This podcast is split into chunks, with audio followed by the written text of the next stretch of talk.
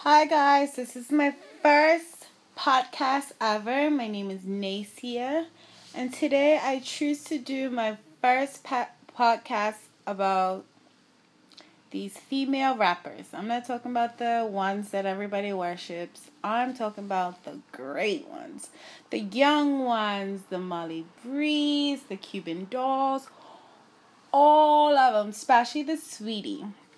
I mean, I just want to say that you guys wasting your time with all these big artists.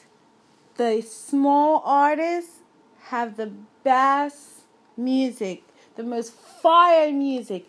I mean, without Saweetie, Molly Brazy, Cuban Doll, all of them, I wouldn't be able to really enjoy, you know, music, especially female rapping music, because these girls they're on a whole different level. They're more so of like whatever's happening in the town, in the city, they record about.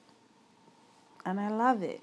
Like the big artists, they mainly have to record about anything that makes you do something really, really bad. But these girls, man, they bring it. They bring the damn heat.